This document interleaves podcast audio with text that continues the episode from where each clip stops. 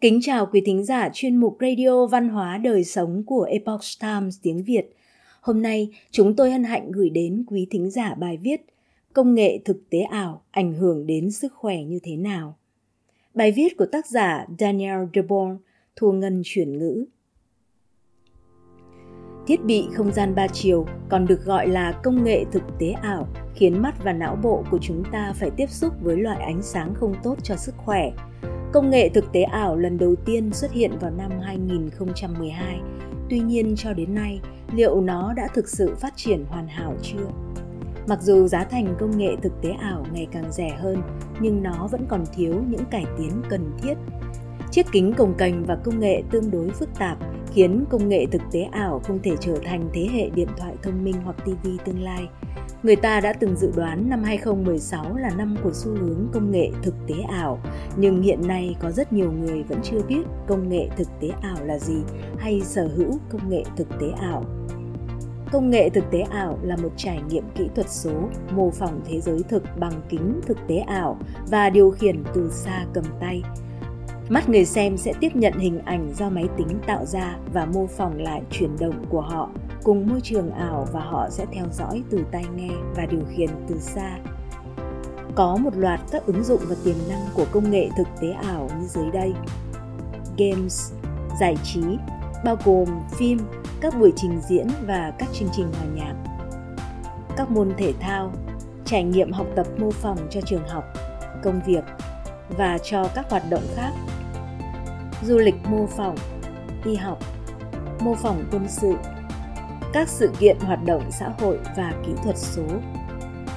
Phần khúc trò chơi công nghệ thực tế ảo chiếm gần 1 phần 3 toàn ngành, với thị trường được dự đoán là 1,4 tỷ đô la vào năm 2021. Cách hoạt động của kính thực tế ảo Kính thực tế ảo được lắp đặt thiết bị di động trên đó như Samsung Gear công nghệ thực tế ảo hoặc Google Cardboard, hoặc chúng có các tùy chọn HTC Vive, Oculus Rift và PlayStation công nghệ thực tế ảo kết nối với máy tính và có cảm biến màn hình LCD. Ngoài ra còn có các phiên bản độc lập không cần kết nối với thiết bị cố định mà có phần mềm và chương trình được tích hợp sẵn bên trong. Công nghệ thực tế ảo khác với thực tế ảo tăng cường, viết tắt là AR. AR tạo ra một chế độ xem tổng hợp của cả hình ảnh kỹ thuật số và thế giới thực. Nó đưa thêm hình ảnh kỹ thuật số vào góc nhìn thế giới thực của người xem. Ví dụ nổi tiếng nhất về AR trong những năm gần đây là trò chơi Pokemon Go. Thông qua các ứng dụng điện thoại và AR, người chơi sử dụng máy ảnh trên thiết bị của họ để tìm kiếm các Pokemon được chèn vào thế giới thực. Công nghệ thực tế ảo có thể tương thích với AR, nhưng chúng là các thuật ngữ riêng biệt. Như bất kỳ công nghệ kỹ thuật số mới nào, việc sử dụng các thiết bị phát ra bức xạ gần cơ thể trong thời gian dài sẽ gây ra những lo ngại về sức khỏe. Kính thực tế ảo và sự kết nối máy tính hoặc điện thoại có thể khiến cơ thể phải tiếp xúc với bức xạ mãn tính. Mối lo ngại về sức khỏe tâm thần kinh và thị giác Mặc dù công nghệ thực tế ảo đang phát triển ngày càng nhiều ứng dụng, nhưng phổ biến nhất là trò chơi điện tử video game hoàn toàn nhập vai. Có nhiều vấn đề sức khỏe liên quan đến các trò chơi ảo như video game. Chúng bao gồm hội chứng mỏi mắt kỹ thuật số, thay đổi dẫn truyền thần kinh, suy giảm chức năng hồi hải mã và phản ứng căng thẳng cấp tính dẫn đến tình trạng căng thẳng mãn tính, trầm cảm, cáu kỉnh và hơn thế nữa. Hiệu ứng ánh sáng xanh của công nghệ thực tế ảo gây tổn hại thị giác. Kính thực tế ảo được đeo trên đầu và người sử dụng sẽ nhìn vào một màn hình LED rất sáng và sống động. Đèn LED hoạt động với bước sóng 400 đến 495 nanomet, tương ứng với ánh sáng màu xanh lam trên quang phổ. Đây là một trong những loại ánh sáng có năng lượng cao nhất mà mắt người có thể thấy được. Ánh sáng xanh gây hại vì nó tác động đến chu kỳ ngủ và ảnh hưởng đến mắt. Hãy tưởng tượng bạn ngồi cách TV 6 inch và xem trong nhiều giờ. Ánh sáng xanh từ TV có thể gây ra hội chứng mỏi mắt kỹ thuật số, nhức đầu, rối loạn giấc ngủ và thậm chí là tổn thương thị giác. Khi sắc tố trong võng mạc của chúng ta tiếp xúc với ánh sáng xanh và tia UV năng lượng cao sẽ hình thành các gốc tự do. Các gốc tự do gây mất cân bằng oxy hóa, tổn thương và thậm chí gây hoại tử các tế bào cảm quang thị giác. Theo thời gian, điều này sẽ dẫn đến thoái hóa điểm vàng và các vấn đề về mắt khác. Hiệu ứng bức xạ EMF ảnh hưởng đến tế bào não. Kính thực tế ảo, công nghệ thực tế ảo được tích hợp công nghệ màn hình LED và các cảm biến nhúng tương tự như việc áp điện thoại vào tai khi nói chuyện. Một số phiên bản công nghệ thực tế ảo sử dụng điện thoại thông minh. Một số là thiết bị không dây, còn lại có thể kết nối với siêu máy tính bằng cáp USB hoặc HDMI để truyền dẫn các chương trình công nghệ thực tế ảo. Kính thực tế ảo không dây hoặc kết nối với điện thoại đều có bộ xử lý không dây mạnh mẽ. Về mặt lý thuyết sẽ khiến bạn tiếp xúc với nhiều bức xạ EMF hơn.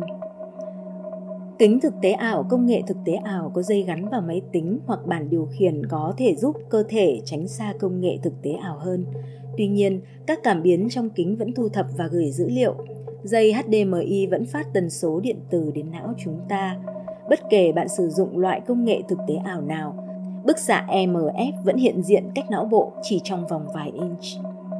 Nhiều nghiên cứu cho thấy bức xạ EMF có thể gây mất cân bằng oxy hóa, phân mảnh DNA, tiền chất của ung thư và ảnh hưởng đến hoạt động của não bộ. EMF làm tăng chuyển hóa glucose ở các vùng khác nhau của não bộ. EMF cũng kích hoạt các kênh VGCC, kênh canxi cảm ứng điện thế trong tế bào, làm giải phóng chất dẫn truyền thần kinh và nội tiết tố quá mức. Sự tăng cao nồng độ ion canxi nội bào cũng gây ra mất cân bằng oxy hóa.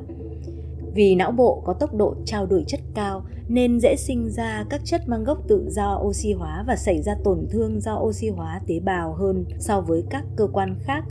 Tổn thương oxy hóa trong não gây gián đoạn các nội tiết tố não bộ và suy giảm dẫn truyền thần kinh. Điều này dẫn đến gián đoạn sức khỏe đường ruột, sức khỏe tinh thần, giấc ngủ, khả năng sinh sản, hoạt động của não và cơ thể tăng thời gian sử dụng màn hình và 5G ảnh hưởng đến quá trình phát triển thể chất và khả năng nhận thức của trẻ em. Mặc dù nó mô phỏng cuộc sống thực, nhưng công nghệ thực tế ảo chỉ là một màn hình kỹ thuật số. Nó rất khác so với cảnh quan thực tế. Đã có những lo ngại về việc tăng lượng thời gian sử dụng thiết bị và sức khỏe tinh thần – trong thập kỷ vừa qua, sự gia tăng các vấn đề sức khỏe tinh thần có liên quan với sự tăng thời gian sử dụng thiết bị.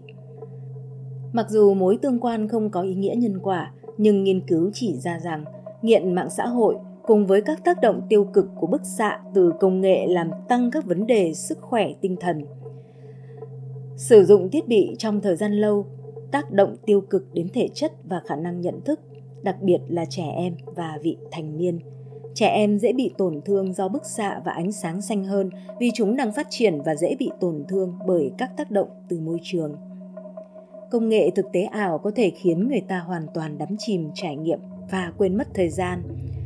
Nó không chỉ là một màn hình nhỏ trước mặt mà bao hàm toàn bộ góc nhìn của người tham gia.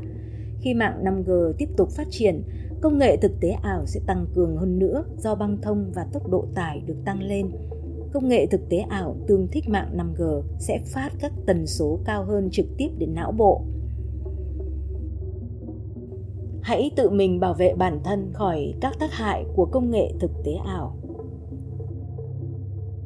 Cứ tiếp tục đà phát triển này, công nghệ thực tế ảo có thể trở thành thiết bị chủ đạo. Mặc dù công nghệ thực tế ảo cũng mang lại lợi ích, nhưng đối với hầu hết mọi người, công nghệ thực tế ảo chỉ là một cách giết thời gian Chúng tôi chân thành khuyên bạn không nên sử dụng kính thực tế ảo vì khoảng cách đến bức xạ EMF và ánh sáng xanh rất gần. Daniel Deborn là chuyên gia quốc tế được công nhận trong lĩnh vực bức xạ EMF, che chắn và các vấn đề sức khỏe liên quan đến EMF. Ông đặc biệt tập trung vào ảnh hưởng của phơi nhiễm từ thiết bị di động Mối quan tâm của Daniel là tác động sức khỏe ngày càng tăng của bức xạ EMF từ 30 năm kinh nghiệm về kỹ thuật trong lĩnh vực viễn thông, nơi ông đảm nhận vị trí điều hành tại SAIC, Telcordia, AT&T và Bell Labs. Ông là đồng tác giả của cuốn sách Bức xạ là vấn nạn quốc gia, sự sụp đổ của ngành công nghệ hiện đại và là giám đốc điều hành công ty Defender Shield. Quý thính giả thân mến, chuyên mục radio văn hóa đời sống của Epoch Times tiếng Việt đến đây là hết. Để đọc các bài viết khác của chúng tôi, quý vị có thể truy cập vào trang web e itviet.com. Cảm ơn quý vị đã lắng nghe, quan tâm và đăng ký kênh. Chào tạm biệt và hẹn gặp lại quý vị trong chương trình lần sau.